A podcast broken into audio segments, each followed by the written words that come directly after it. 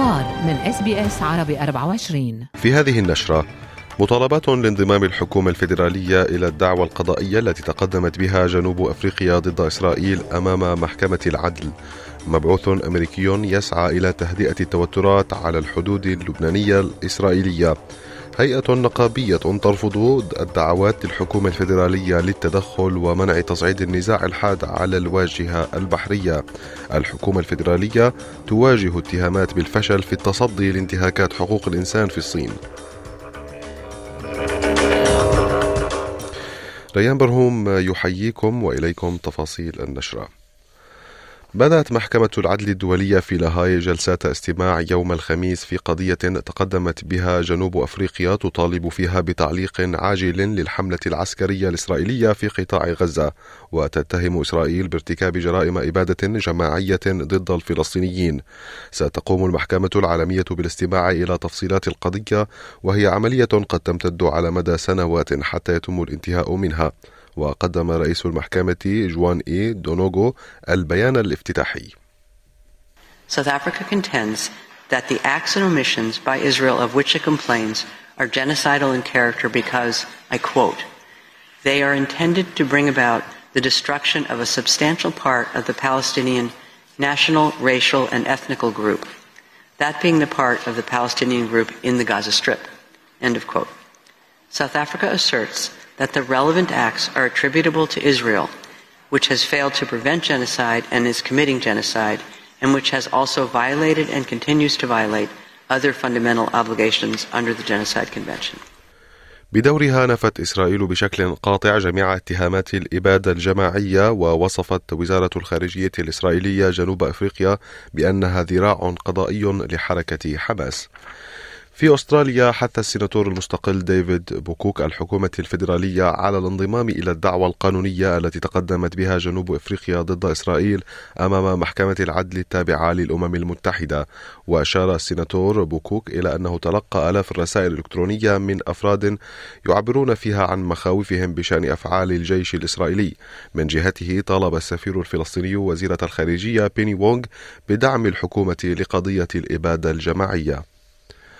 أعلن رئيس الوزراء الإسرائيلي بنيامين نتنياهو أن إسرائيل لا تعتزم احتلال قطاع غزة بعد انتهاء الحرب وأكد نتنياهو أن الهدف الرئيسي للقوات الإسرائيلية هو ضمان عودة آمنة لجميع الأسرى الذين يحتجزهم حركة حماس والقضاء على التهديد الذي تشكله هذه المجموعة العسكرية وأوضح رئيس الوزراء الإسرائيلي أن المعركة مع حماس لا تتعارض مع القانون الدولي Israel has no intention of permanently occupying Gaza. Or displacing its civilian population. Israel is fighting Hamas terrorists, not the Palestinian population. And we are doing so in full compliance with international law. The IDF is doing its utmost to minimize civilian casualties, while Hamas is doing its utmost to maximize them by using Palestinian civilians as human shields. أعرب مبعوث الرئيس الأمريكي الخاص أموس هوكشتاين يوم أمس عن أمله في أن تتمكن الجهود الدبلوماسية من تهدئة حدة التوترات على الحدود المتنازع عليها بين لبنان وإسرائيل التي تشهد تبادلا لإطلاق النار بين الجيش الإسرائيلي وحزب الله منذ ثلاثة أشهر. والتقى هوكشتاين رئيس الوزراء اللبناني المؤقت ووزير الخارجية وقائد الجيش ورئيس البرلمان في زيارة استغرقت ساعات للعاصمة اللبنانية بيروت يوم الخميس. وقال خلال مؤتمر صحفي أمل أن نتمكن من استمرار هذه الجهود كي نصل معا جميعا على جانبي الحدود إلى حل يسمح للجميع في لبنان وإسرائيل بالعيش في أمن مضمون والعودة إلى مستقبل أفضل. وصرح وزير الخارجية الأمريكي أنتوني بلينكن بأن التقارب بين الدول العربية وإسرائيل هو الطريقة الأفضل لعزل إيران. وأضاف بلينكن في تصريحات أدلى بها في القاهرة أن أمن إسرائيل وإدماجها في المنطقة مرتبطان بفتح طريق نحو إقامة دولة فلسطينية. يأتي ذلك في ختام جولته في الشرق الأوسط التي تناولت الأحداث في قطاع غزة. وفي شأن محلي انتقد وزير الزراعة موراي وات زعيم المعارضة بيتر داتن لموقفه بشأن قضية السلع الخاصة بيوم أستراليا. ودعا السيد داتن في السابق الأستراليين إلى مقاطعة سلسلة متاجر وولورث بعد أن أعلنوا أنهم لن يطلقوا السلع الخاصة باحتفالات يوم أستراليا هذا العام. حيث أشارت متاجر وولورث إلى انخفاض الطلب في السنوات الأخيرة. بالإضافة إلى الجدل الواسع حول ما يعنيه هذا اليوم للمجتمع كأساس لقرارهم ويقول السيد وات إن زعيم المعارضة مهتم بتسجيل النقاط السياسية أكثر من اهتمامه بحل القضايا الحقيقية التي تؤثر على الأستراليين I think it really shows the kind of priorities of Peter Dutton. Rather than thinking about the things that are priorities for Australians, like tackle, taking pressure off cost of living while not adding to inflation, he's out there fighting yet another culture war, talking about what kind of products that supermarkets sell. Uh, I don't think that's the kind of priority that most Australians have right now. They're thinking about how they can pay their supermarket bills rather than what kind of thongs they can buy in a supermarket. رفضت أعلى هيئة نقابية في أستراليا دعوات للحكومة الفيدرالية للتدخل ومنع تصعيد النزاع الحاد على الواجهة البحرية على خلفية المواجهة الطويلة بين موانئ دبي العالمية والاتحاد البحري الأسترالي حول الأجور. يقوم العمال في الموانئ الآن برفض تنفيذ أجزاء معينة من أعمال الرصيف البحري. وبعد إضراب القطاع هددت موانئ دبي العالمية بتخفيض رواتب جميع المشاركين في الإضراب. وقامت رئيسة مجلس نقابات العمال الأسترالية أونيل بإيقاف محادثات المعارضة محذرة من أن النزاع قد يؤدي إلى اضطرابات كبيرة في أكبر الموانئ الأسترالية.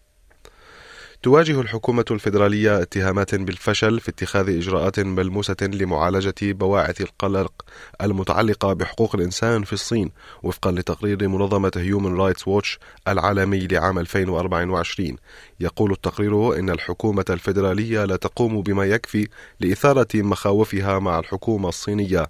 وتقول المنظمة بأن الدبلوماسية يمكن أن تؤدي إلى نتائج إيجابية مثل إطلاق سراح الصحفي تشينغ لي الذي سجن في الصين العام الماضي ومع ذلك تشير المنظمة إلى أن هناك مجالا للحكومة الفيدرالية لبذل المزيد من الجهد للضغط على الحكومة الصينية كأكبر شريك تجاري لأستراليا على المستويين الخاص والعام Quiet diplomacy can be used as an excuse for a lack of action, and I think it lets governments off the hook. And I think the role of us and the role of um, you know, rights respecting governments is not to let other governments off, off the hook, to make it really, really clear that we will not accept human rights violations. نجا ثلاثة أستراليين من حادث انهيار جليدي أسفر عن وفاة شخص في منتجع تزلج في كاليفورنيا. وأصيب أحد الناجين الأستراليين أوليفر تومسون بكسر في الساق وكانت أخته هانا وشريكها كالوم أيضا برفقته عند وقوع الانهيار الجليدي. عثرت السيدة تومسون وشريكها على شقيقها على بعد عدة مئات من الأمتار أسفل المنحدرات. وأبلغوا وسائل الإعلام أنهم اعتقدوا أنه فارق الحياة. I had no idea it was coming. I did not hear it at all. I could feel everything rolling around underneath me and it just felt heavy, like so heavy. The snow weighed far more than I ever could have imagined. إلى أخبار الرياضة حيث يواجه أليكس ديمونور تحديا صعبا في الجولة الأولى من بطولة أستراليا المفتوحة للتنس حيث سيواجه المصنف ثالث عالميا سابقا ميلوس راونيتش. وفي حال وفي حال نجح ديمونور في التأهل قد يواجه أندري روبليف المصنف خامس عالميا. وفي قرعة السيدات على أيلا توملانوفيتش أن تتغلب على الكرواتية بيترا ماريتيتش لتواجه المصنفة 11 عالميا إلينا أوستابينكو في الجولة الثانية. أما إلينا ريباكينا المدافع عن اللقب فستواجه المصنف الأولى على العالم سابقا كارولينا بليسوكوفا. في أسعار العملات وصل سعر صرف الدولار الأسترالي في التداول اليوم إلى 66 سنتا أمريكيا. وحالة الطقس المتوقعة لليوم في أديلايد مشمس 35 درجة بريسبن أمطار محتملة 30 هوبرت مشمس 27 داروين ممطر وعاصفة محتملة 31 بيرث مشمس 37 درجة. ملبورن غائم 31 سيدني أمطار متفرقة 29 وفي العاصمة كامبرا غائم جزئيا 30 درجة. كانت هذه نشرة الأخبار المفصلة. أعدها وقدمها لكم ريان برهوم. شكرا لإصغائكم.